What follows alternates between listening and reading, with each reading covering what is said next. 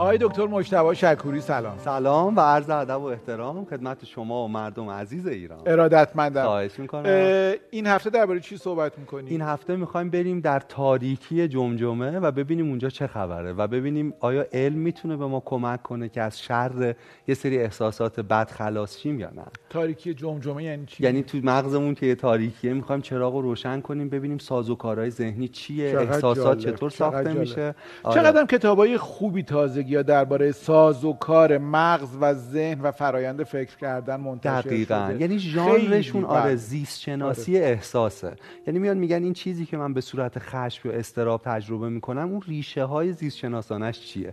یه کتاب آوردم که تقریبا فکر کنم کمتر از یه هفته است. حالا تا ضبط برنامه که در اومده و خیلی کتاب خوبیه. من معرفی کنم شما؟ نه چون کرونا است من با اون دوربین اسم کتاب گندزدایی از مغز نوشته خانم دکتر فیث جی هارپر. چگونه علم را به یاری بگیریم و از شر افسردگی، خشم، نگرانی ها، هراس ها و وسواس ها خلاص شویم و ترجمه بسیار خوب آقای علی دیمنه نشر کتاب پارسه. به. آره خیلی کتاب خوبیه. پس کتاب بسیار جدیده. آره کتاب آره داغ داغه. خدمتتون عرض کنم که ما قبلا هم تو کتاب باز در مورد ساز و کار ذهن حرف زدیم. مثلا یه قسمت یه کتاب خیلی خوب معرفی کردیم زندگی پنهان مغز. در مورد ذهن فکر کنم. فکر کنم مال نشر نو بود. یه سری خلاصه حرفا زدیم که باز به اونا ارجاع میدیم امروز و بریم شروع کنیم بحث اونا ببینید یه ذره اول بحث باید با دقت بشنویم چون یه چیزایی رو توضیح میده در مورد سازوکار مغز. و من یه نکته رو اولش اعتراف کنم که خیال خودم راحت شه. و اون نکته اینه که خب من متخصص این حوزه نیستم. در واقع کتاب رو دارم روایت می‌کنم. با یه دوست پزشکم هم چک کردم دیشب برای اینکه یه وقت چیز غلطی رو نگم. و نکته مهم اینه که مغز خیلی پیچیده است. ما داریم سادهش می‌کنیم. یعنی آقای سعد این تذکر لازمه که ما علم رو باید با استعاره ساده کنیم که به چنگش بیاریم. ولی حتما باید یادمون باشه که داریم سادهش می‌کنیم. می‌دونید که کاربرد داشته باشه در این حال بدونیم که موضوع خیلی خیلی پیچیده تر و وسیع تر از این حرف یه شوخی هست که شوخی با مزه. میگن که درباره علم میگن که هر کی که گفت من نظریه نسبیت اینشتین رو فهمیدم یعنی که اصلا نفهمیده. دقیقا آره دقیقا. یه شوخیه. دق- آره یه شوخیه. آره. جالب بود. خیلی بامزه نبود. ولی الان بامزه شد. شما که؟ مخلص اه، خدمتتون ارز کنم که بریم کتاب رو شروع کنیم. آقا کتاب اولین حرفش اینه که مغز ما کارش بقاه. یعنی اون کار ویژه اصلیش چیزی که در واقع خیلی مشغول اونه و مسلح به سری مولکولا هورمونها اینها و انجامش میده زنده موندن ماست بقای ماست. در واقع شادی و نمی‌دونم احساسات خوب و خوشایند اولویت های بعدی ثانوی آره. ثانوی است. گاهی رخ میده گاهی هم رخ نمیده. و این بقا خیلی وقتا منجر به تولید رنج میشه در مغز ما. اصلا رنج لازمه برای اینکه ما زنده بمونیم. راجع به اینم یه ذره تو فصلهای گذشته جوان‌تر که بودیم در موردش حرف زده بودیم. خب یه جورایی آقای سعد مثل فیلم اینساید آوت انیمیشن خیلی خوبی که فکر کنم خیلی از مخاطبا دیدن ما می‌خوایم یه چراغ قوه بگیریم ببینیم تو مغز احساسات مختلف چطور ساخته میشن چطور شکل می‌گیرن. اولش یه ذره باید با دقت گوش بدیم چون یه ذره توضیح تئوریکه ولی بعدش ما رو این در واقع زیربنای تئوریک این ساختمان بحث امروز رو می‌سازیم میریم بالا. پس اولش در واقع یه ذره با آرامش گوشی رو بذاریم کنار و فقط خیلی خوب گوش کنیم. بله. ما در واقع در مورد سیمکشی مغز که می‌خوایم حرف بزنیم سه تا چیز رو می‌خوایم یه ذره ساده شده توضیح بدیم. یکی قشر پشت پیشانیه خب که اسم در واقع علمیش پری فرانتال کورتکسه خب. یه جایی که پشت پیشانی ما یه قسمتی وجود داره یه سری ویژگی ها داره. مثلا این شما بهتر از من می‌دونید چون حالا رشتهتون هم بوده و خیلی هم خوندین در این رابطه. نه خ- نخوندم من؟ یه دو سالی فوق دیپلم رادیولوژی خوندم. خب خیلی هم عالی. پس قسمت اول قشر پشت پیشانیه که می‌خوایم راجبش حرف بزنیم. این طی پژوهش‌ها فهمیدن که آخرین قسمتی در مغزه که تکامل پیدا کرده. یعنی انسان مدرن در واقع این رو داره. یعنی قسمت جدید مغزه. اگه بخوام با این مثال ساده بگم قسمت کچرواری پوش و منطقی و عاقل مغزه. می‌دونید اون جاییه که حرفای خوب می‌زنه. فرشته سمت راست در واقع ماست. کت شلواری پوشن چی؟ یعنی مثلا شسته رفته و عاقل می‌دونید؟ خیلی با مزه بود این شوخی. خب. واقعا با مزه بود و از اولش درگیر این بودیم که آره، یه جایی. آره. ولی خب آره. ادامه بدیم پس با شما. ببینین می‌خوام بگم که و این قسمتی که تو زندگی ما هی رشدش ادامه داره. مثلا پژوهش‌ها نشون میده تا 20 سالگی رشد می‌کنه. قسمتی که رفتارهای ما رو کنترل می‌کنه جلوی تصمیمات غیر منطقی ما رو می‌گیره. در واقع اون میگن فرشته سمت راسته و یه دلیل اینکه نوجوانا یه ذره کار کردن باشون سخته اینه که در حال شکل گیری این در واقع سیمکشی های عصبیه که این قسمت اون رشد کامل رو بکنه.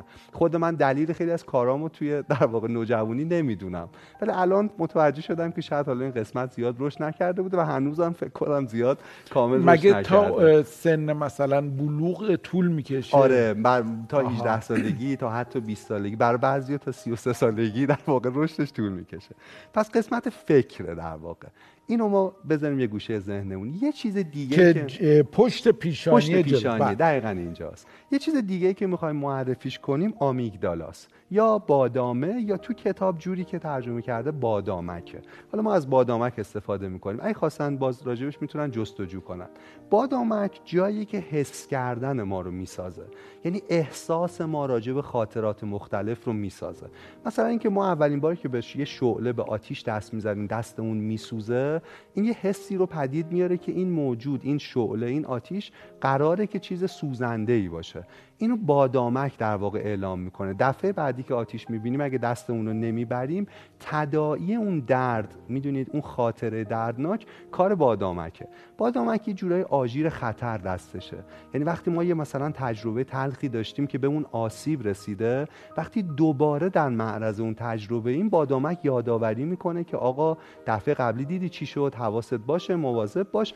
اتفاقا خیلی هم چیز نامردیه. کتاب کتاب لحنش خیلی تنظامیزه یعنی از ژانر کتاباییه که مسائل روانشناسی رو خیلی با تنز در موردش صحبت می‌کنه و جالبه که مترجمم تا حد خیلی خیلی خوبی این تنز رو تونسته منعکس کنه. میگه بادامک نامرد. می‌دونید حالا در موردش باز بیشتر صحبت می‌کنیم. برداشت ما از رخدادها واکنش های حسی ما به مسائل اونجا شکل می‌گیره.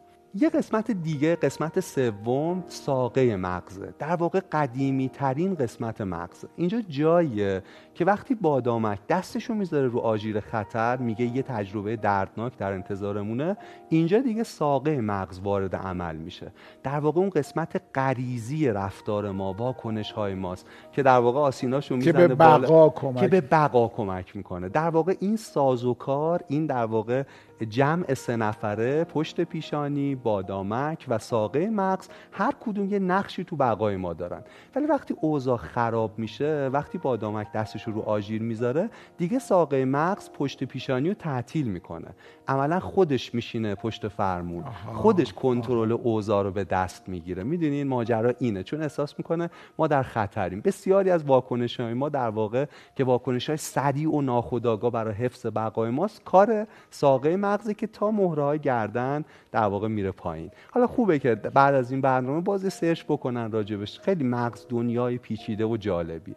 می‌خوایم توضیح بدیم که اصلا ما تو تصمیم گیریامون هم عذر می‌خوام. می‌دونستی که همین جوری یعنی با دو تا مکانیسم تصمیم گیری داری دقیقا همینطور. اتفاقا موضوع یکی از قسمت های مهم کتاب همینه. آره. یعنی داره میگه آقا ریشه های تصمیم گیری ما چیه؟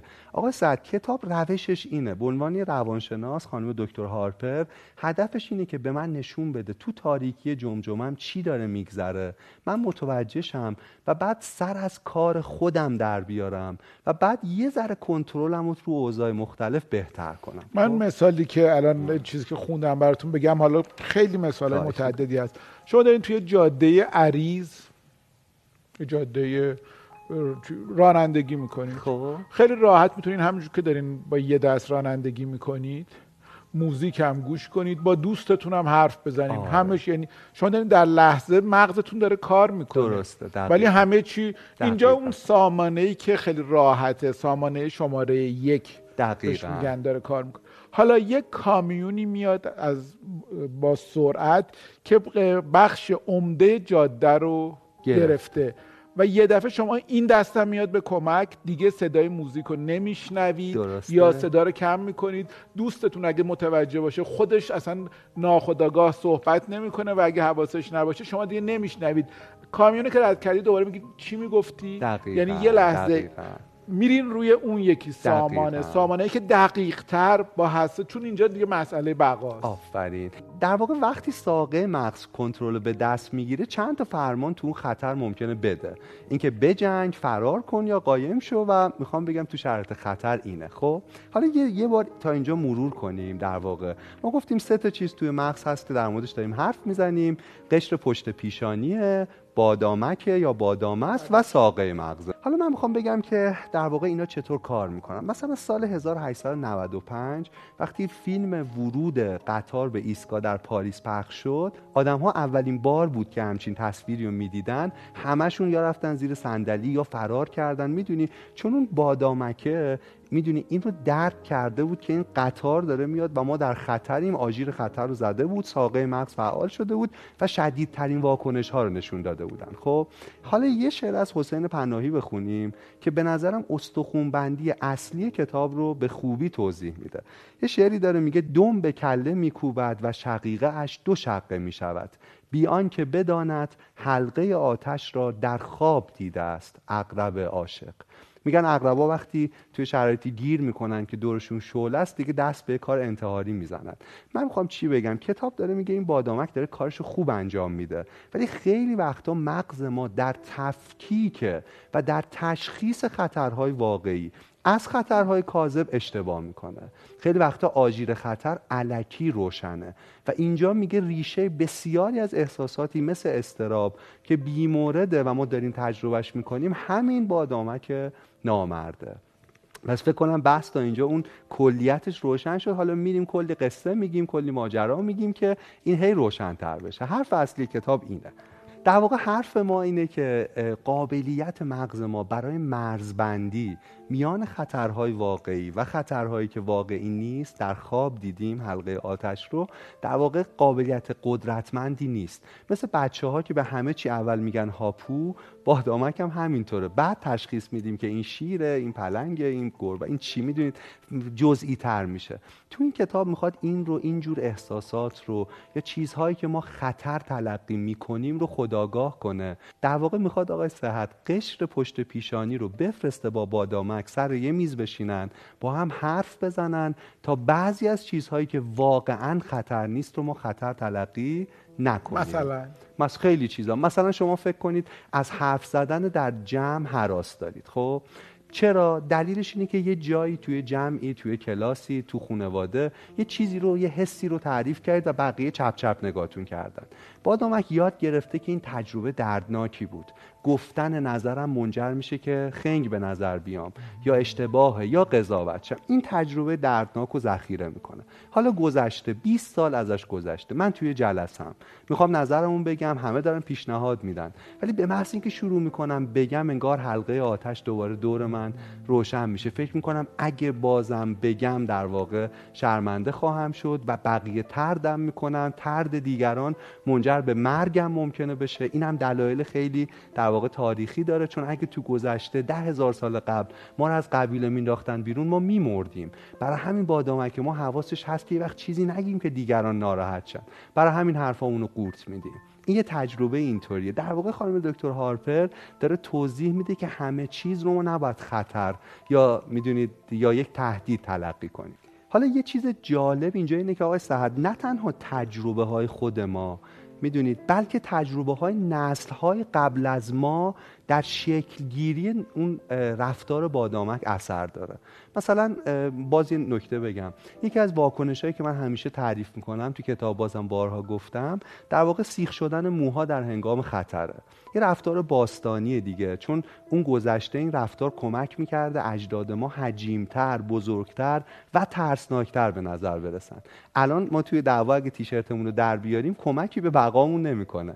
ولی هنوز این صدها میلیون تار مو اون رفتار باستانی رو دارن نشون میدن. مثلا ترس ما از مار ترس ما از انکبوت که شاید هرگز در زندگی یک بارم باشون مواجه نشیم یه ترس باستانیه. یعنی یه چیز جالب اینه که تجربه پدر بزرگ من و اجداد او و نسل به نسل تو این بادامکه انگار وجود داره و مؤثره. خب پس یه قسمت از ترسایی که ما امروز هم داریم ترسایی که تو جنگل واقعیت داشته. اما امروز واقعیت نداره. یه قسمتی از ترسای دیگه اینه که تو دنیای مدرن ایجاد شده و مغز ما برای مواجهه با اونا آماده نیست. داریم تو تاریکی جمجمه میگردیم و اینطوری به نظرم می‌تونیم خیلی چیزها رو برای خودمون حل کنیم. یعنی آقای سعد حرف کتاب اینه که بادامک یک جرقه می‌زنه با تجربه و گاهی مغز ما آتش می‌گیره و یه واکنش خیلی شدید انجام میده. ولی ما اگه بتونیم این جرقه ها رو بشناسیم که تو ادامه می‌خوایم راجبش حرف بزنیم می‌تونیم عاقلانه تر عمل کنیم. مغز ما یک ماشین بقا به وسیله یادگیریه. بذارید من اینو سه بار بگم. مغز یک ماشین بقا به وسیله یادگیریه. یک ماشین بقا به وسیله یادگیری. یعنی دائما داره دنیا رو می‌بینه تجربه های دردناک رو حفظ می‌کنه و مغزی که داره اون خاطرات اون زخما اون آسیب ها اون تروماها رو در خودش می‌دونی مرور می‌کنه اتفاقا مغز خوبیه. به صاحبش کمک می‌کنه برای بهتر زنده بوندن می‌دونید؟ یعنی داره کارش رو درست انجام میده. کاری که به بقای ما کمک می‌کنه. یعنی یه مغز خوب تاریخچه زندگی صاحبش رو مو به مو در واقع به یاد میاره و اتفاقا یه جاهایی دائما پژواک میده. دائما مرور می‌کنه برای اینکه این تاریخچه رو ما از یاد نبریم که از آسیب های احتمالی در امان باشیم. کتاب در ادامه راجع به تروما حرف می‌زنه. تروما یه آسیب روانی شدیده در واقع ترجمهش که از ادراک ما و از کنترل ما خارج بوده. ببینید برای بادامک تروما خیلی مهمن. وقتی ما یه تجربه حسی خیلی دردناک داریم بادامک ذخیرش می‌کنه دم دست می‌ذاره اون تجربه رو برای اینکه دیگه تکرار نشه. می‌دونید؟ به این خیال که نکنه بقای ما تهدید یه یه مثال از تروما ممکنه سوگ باشه. خیلی مثال جالبیه. ببین وقتی آدما عزیزی رو از دست میدن غیر از اندوه غیر از دلتنگی که احساسات طبیعیه خیلیاشون استراب رو تجربه می‌کنن. و می‌دونید چرا؟ دلیلش اینه که ما وقتی سوگوار میشیم کسی از عزیزان ما از دنیا میره یه ترسی در ما با بادامک روشن میشه که نکنه دیگر عزیزان هم از دنیا برن یا نکنه خود من از دنیا برم. یعنی استرابی که ما با سوگ تجربهش می‌کنیم ناشی از اینه و, و کاملا مغز داره اینجا کارش انجام میده. اما یه سوال مهم اینه که چه آسیب هایی به تروما تبدیل میشن؟ چون ما در زندگی سابیده میشیم در واقع مالیده میشیم به رنج ها به اتفاقات مختلف.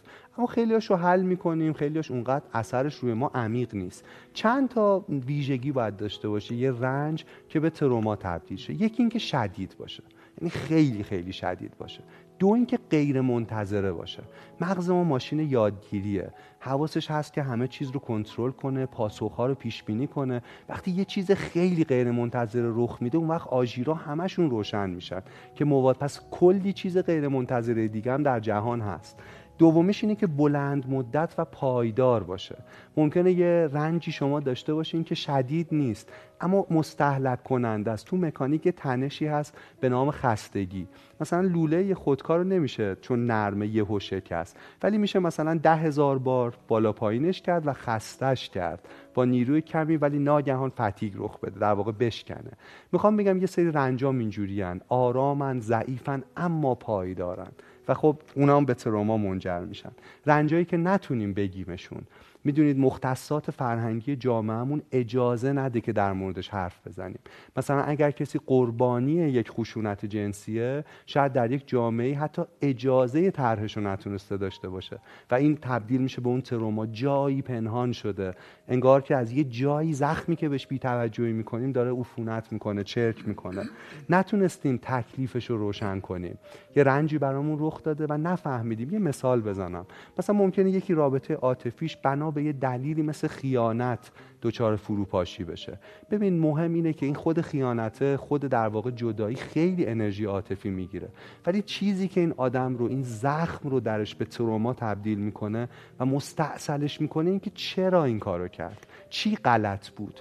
می‌دونی این سوالهای بی پاسخی که وجود ما رو فرا می‌گیره باعث میشه اون آسیب به تروما تبدیل شه. خب یه بار مرور کنیم. شدید باشه بلند مدت باشه غیر منتظره باشه پنهان بشه. نتونیم بگیمش و نتونیم تعیین تکلیفش کنیم. نتونیم پاسخ بدیم بشه حالا بیننده ها اینجا فکر کنن فعال گوش بدن که آیا ترومایی در خودشون تشخیص میدن؟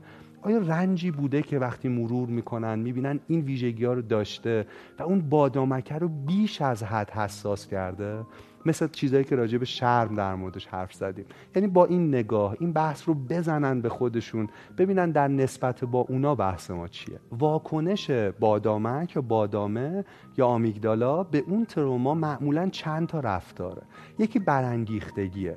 مثلا ما وقتی تو موقعیت مشابه اون تروما قرار می‌گیریم خیلی بدنمون حواس جمع خشمگین میشیم. جریان خون تو دستامون تو رگامون خیلی تند میشه. برای اینکه داره میگه خطر دیگه. یکی دیگهش پرهیزه. اصلا نمی‌تونیم در واقع مواجه شیم با شرایطی که اون زخم رو تدایی می‌کنه. و بعدیش مزاحمته. دائما افکار منفی تو ذهنمون پخش میشه. یه نکته بگم خیلی از آدم این افکار منفی رو دارن. من می‌خوام دلیلش رو بگم. دلیلش اینه که مغز ما داره هی تولیدش می‌کنه که ما حواسمون باشه. و نکته خیلی خیلی جالبی که کتاب میگه بر من خیلی آموزنده بود این بود که میگه اگه ما به افکار بی توجهی کنیم مغز ما احساس می‌کنه ما حواسمون نیست پس با شدت بیشتری افکار منفی رو تولید می‌کنه. باید بهش بگیم حواسم هست. مثل اینکه به مادر نگرانی میگیم حواسم هست مواظبم. می‌دونی به حواسم هست؟ چجوری باید به مغز گفت حواسم ببین یکی اینکه توجه کنیم بهش. یعنی اجازه بدیم اون احساسه در واقع بیاد و بره. ببینید آقای سعد مثل این میمونه که یه مثلا رادیویی داره خبرهای بد پخش می‌کنه. می‌دونید چرمنده میشی کشته میشی اتفاق بدی میفته این رادیو رو هیچ جوری نمیشه خاموش کرد خب؟ بعضی میگن با مثبت اندیشی یه رادیوی دیگه روشن کنیم که بگه عالی همه چی چه گل و بلبل و فا... اینم یه هرج و مرج میشه ولی من می‌خوام بگم مثل قدیمی ها که رادیو گوش می‌دادن میشه این رادیو اخبار منفیشو پخش کنه و من کارمو بکنم. می‌دونید؟ و اجازه بدم که اون احساسه بیاد و بره. یکی از تکنیک های مهم اینجا اینه که برای اون احساسه یه اسم بذارم. یه اسم بذارم. می‌دونی یه شخصیت بهش بدم. برای اینکه حالا باز تکنیکاشو بیشتر توضیح میدیم. مثلا من, من مثلا اسم احساس من مثلا آقا ماشاءالله است. من یه احساسی دارم. یه قبلا هم گفتم که خیلی از از دست دادن پدر مادرم میترسم. خیلی. واقعا یه جوریه که اگه تلفن من زنگ می‌زنه و از خونه است من اولین مواجه همینه که چی شده؟ خیلی عجیبه. دلیلش هم گفتم تو اون برنامه. من اسم این احساس کشنده رو گذاشتم آقا ماشاءالله. خب حالا من این خاطره با یه آقا ماشاءالله نامی دارم که خاطره خوبی نیست. و این وقتی این احساس میاد وقتی این فکر میچرخه من شروع نمی‌کنم بگم نه اینجوری نیست بهش فکر نکن. چون مثل اینه که من به شما بگم به یه فیل صورتی راه راه فکر نکنید. الان سعی کنید فکر فقط بهش فکر می‌کنید. ولی من اجازه میدم آقا ماشاءالله بیاد حرفشو بزن. اتفاقا سلام می‌کنم میگم باز آقا ماشاءالله شروع کرد. آقا ماشاءالله میگه و قدرتش کم میشه. انگار چیره میشن ذهن زیبا رو دیدین آره آره عالیه. راسل کرو. آره که اصلا آره. در واقع پایان فیلم که با اونا همون سلام می‌کنه که با اون دوتا موجودی که همیشه تو ذهنش بودن جایی که به یه صلحی چقدر فیلم خوبیه. چقدر فیلم خوبیه. و چقدر مثال خوبی زدین. گاهی موجودات بیرون نیستن این تو هن. هزار آدم درون ما دارن با هم میجنگن. خوبه به رسمیت بشناسیمشون و بذاریم حرفاشون رو بزنن. و خوبی این فیلمه که بر اساس یک شخصیت واقعی که برنده نوبله. آره. ولی مشکلات ذهنی داره. ولی نوبل هم گرفته. دقیقا دقیقا. وقت چه بازی درخشانی بله. داره در وقت فوق العاده اگر فکر کنم دیدن ولی اگه ندیدن حتما بله. به بیوتیفول مایند بله. خیلی فیلم خوبی پس آقای سعد بی توجهی به یه احساس نوعی توجهه یعنی اینو باید بدونیم. پس بی توجهی نکنیم خیال این بادامک نامرد رو راحت کنیم که هی نره باباشو نره ساقه مغز و صدا کو چون ما دیگه اصلا عمرن زورمون به ساقه مغز نمی‌رسه. سعی کنیم با این بادامک حلش کنیم موضوع رو. دو تا کار مهم در واقع باید کرد. این بچه لوسا دیدین؟ بچه فون اذیتشون می‌کنیم هی میگن بابا واقعا بادامک یعنی آقا دو تا کار مهم باید کرد. یکی سفت کردن پامون در واقعیته اینکه اون اتفاق اون تروما رو بتونیم بفهمیمش حلاجیش کنیم که راجبش توضیح میدم پایان برنامه. و دومی پردازش آگاهانه داستانمونه. خب؟ یعنی ببینیم اگه مثلا خشم خشم یکی از احساساتیه که یه جاهای رخ میده برای بقای ما خیلی موثره. خیلی جاها آدما تجربه هایی دارن که چون خشمگین شدن زنده موندن. چون خشمگین شدن فرزندشون یه برنامه درباره خشم حتما کتابای خیلی زیاد و خوبی هم آره. درباره منتشر شده صحبت کنین چون واقعا تو اجتماع آدم حس می‌کنه چقدر یه عده دارن خشمگین میشن. درسته. و البته من سلیقه‌م اینه که نباید بگیم خشمگین نباشید. خشم وجوه مثبتی داره. آره. یعنی بسیاری از تغییرات اجتماعی بگیم و نحوه اینکه آدم خشم توی چه مجرایی بندازه و چطور تحلیلش کنه مثلا بله. باز یه نکته اینجا بگم. حالا برای اینکه مثل معلم اینا رو اول کلید واژار به بچسبونیم برای پردازش داستان خشم یه کلمه جادویی آتنه. آتن. خب؟ آ یعنی آسیب اول آسیبه ت یعنی توقع و نه یعنی نیاز. ما وقتی خشمگین میشیم روانشناسا فهمیدن یکی از این سه حالت رخ میده. یا در معرض آسیبیم یا توقعمون برآورده نشده یا نیازی. که داشتیم برآورده نشده. این ستاست پردازش آگاهانه داستان یعنی من شاید تو اون لحظه خشم نتونم به اینا فکر کنم. ولی بعدش تو اولین فرصت فکر کنم ریشه خشم من چی بود؟ آیا واقعا آسیبی در جریان بود؟ می‌دونی؟ آیا اگه من حرفمو تو این جمع بزنم کشته خواهم شد؟ یعنی قضاوت بقیه انقدر مهمه؟ آیا نیازی برآورده نشد؟ یا آیا توقع من از دنیا یا از آدم ها یا از جهان توقعی واقع بینانه است؟ آیا نباید این انتظارات رو کمی کنترل کرد و بعد خشم کمتر بشه؟ یه برنامه مفصل میریم فقط من یه درخواست دیگه هم دارم اگر بشه که اگر شد زمانی بود فرصتی بود یه برنامه هم درباره حسادت صحبت کنیم. باشه چشم. باشه. من که آقا سعد یه چیزی بگم. چرا از این برنامه نمی‌سازن من الان کتاب باز مثلا داره خیلی دیده میشه ولی من هم خیلی خوشحالم. خب عالیه مگه میشه نبود؟ هم ناراحتم. ببین کرونا اومده سروش جان. الان مثلا روزی 500 نفر در سوگن طبق آمارها. من می‌خوام بگم یعنی باید در صدا سیما 5 تا 6 تا برنامه اینطوری باشه. که تازه یه آدمی که متخصصه حرف بزنه نه من. اینگار سپهر فرهنگی ایران سوراخ شده و یه مشتبه شکوری یه سروش افتادن. در حالی که اگه ابرا رو بزنیم کنار این آسمان پر از ستاره های درخشانه.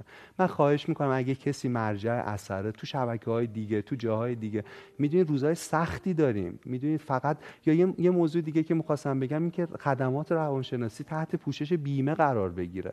ببین خیلی از اینا رو مثلا ارجاع میده میگه شما باید دو جلسه سه جلسه مشاور ببینید. ولی تعارف نداریم مشاور خیلی گرونه بعضی برای بقا دارن میجنگن که یخچالشون فقط امروز هم پرشه می‌دونید؟ ولی یه بحثایی تو مجلس بود. ولی این همه مدت من دارم میگم یعنی مجلس دولت هیچکی فکر نمی‌کنه که اگه کرونا اومده آسیب روحی هم آدما دارن. بعضی وسواس فکری درشون هست. اوسیدی داره بیچارهشون می‌کنه.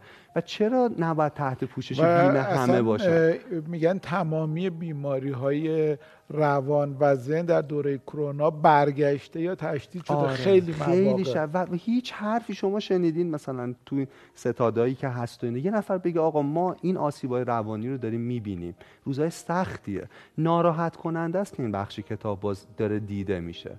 یعنی نشون میده که چقدر تشنگی وجود داره. و چرا نمی‌سازیم از اینجور برنامه بیشتر؟ با آدمای بهتر متخصصتر. آقای سعد در مورد بازآموزی این مغز اینکه ما سیمکشی رو بشناسیم یه نکته مهم تحرک روحیه. وقتی ترومایی رخ میده آسیبی رخ میده در یه جایی در بدن در روح ما گیر افتاده ما باید تلاش کنیم این رو کمی به جریان بندازیم. می‌دونید تا بره جای خودش رو پیدا کنه. خیلی به من گفتن از وقتی ما تو کتاب باز داریم می‌نویسیم یه احساسی در مورد شرم در مورد سختترین لحظه احساس می‌کنیم خیلی حالمون بهتر شده. این همون تحرک روحیه. اینه که من اجازه بدم اون زخم لمس بشه. که تکنیک خیلی در واقع مختصری هم راجبش می‌خوام بگم.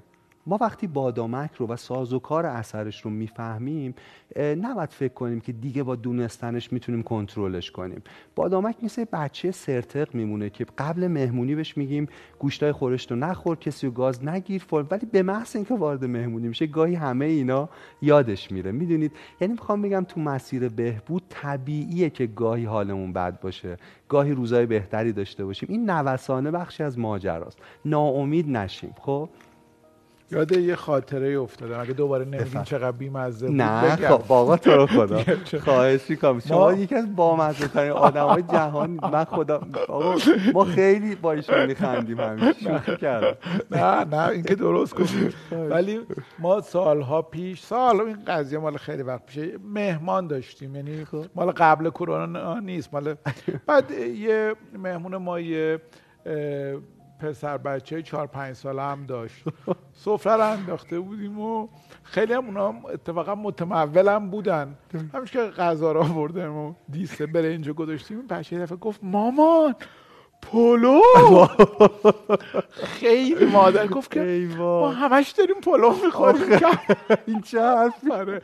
چی بود مامان پلو دقیقا من یه خواهرزاده دارم اسمش امیر حسینه اونم وقتی کوچیک بود چهار پنج سالش بود. یه چیزی یاد گرفته که هر جا می‌رفت مهمونی می‌گفت آخ جون مبل.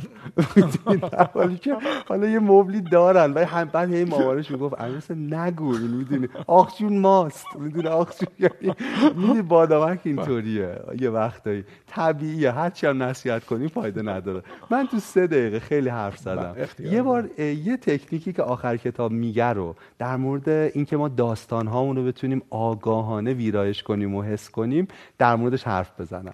من نشستم تا دو شب خیلی فکر کردم که یه کلمه در بیارم که مخفف ایناست. یه ذرم در واقع جرح و اینا مثل مثل آتن. آتن آره آتن تو کتاب بود ولی این مال خودم. اسمش سلامه. خب سلام. میگه که وقتی در واقع الگوی مارتین سلیگمنه که در مورد مدیریت این احساسات بد به ما توضیح میده. اولین هر کدوم اول یه چیزیه. سه اول سخن گفتنه. یعنی من بگمش. البته تو سه یعنی تو سخن گفتن فقط بعد اینگار که برای پلیس تعریف می‌کنیم که چی شده. بعد تعریف کنیم که چی شده. زیاد تجربه حسی رو وسط نیاریم. این اتفاق افتاد اینجوری شد. در واقع ل لمس کردنه. اینکه حالا من احساساتم و باورم رو می‌دونی اثری که اون واقع بر من گذاشته رو بگم. این اتفاق افتاد حالا حس من چیه؟ و الف اثره. تو الف ما می‌فهمیم ل چی بود؟ ل لمسه. سخن. لمس. اثر. اثر یعنی من بفهمم حالا این اتفاق بدی که افتاد این ترومایی که رخ داد چه اثری رو الان من داره؟ می‌دونی؟ باعث شده من کجا گیر بیفتم کجا خوب رفتار نکنم کجا علکی خطر تشخیص بدم وقتی خطر نیست. و م مواجهه و مبارزه است. حالا که سخن بگیم لمس کنیم اثرش رو رو خودمون بررسی کنیم و مواجه و با اینا مواجه بشیم. و در واقع بگیم سلام آقا ماشاءالله. می‌دونی؟ یعنی اینطوریه که اون اون احساسه رو بهش سلام کنیم. اینگار که یه سلامی که نه فقط اینکه حس بد داشته باشیم. چی شد؟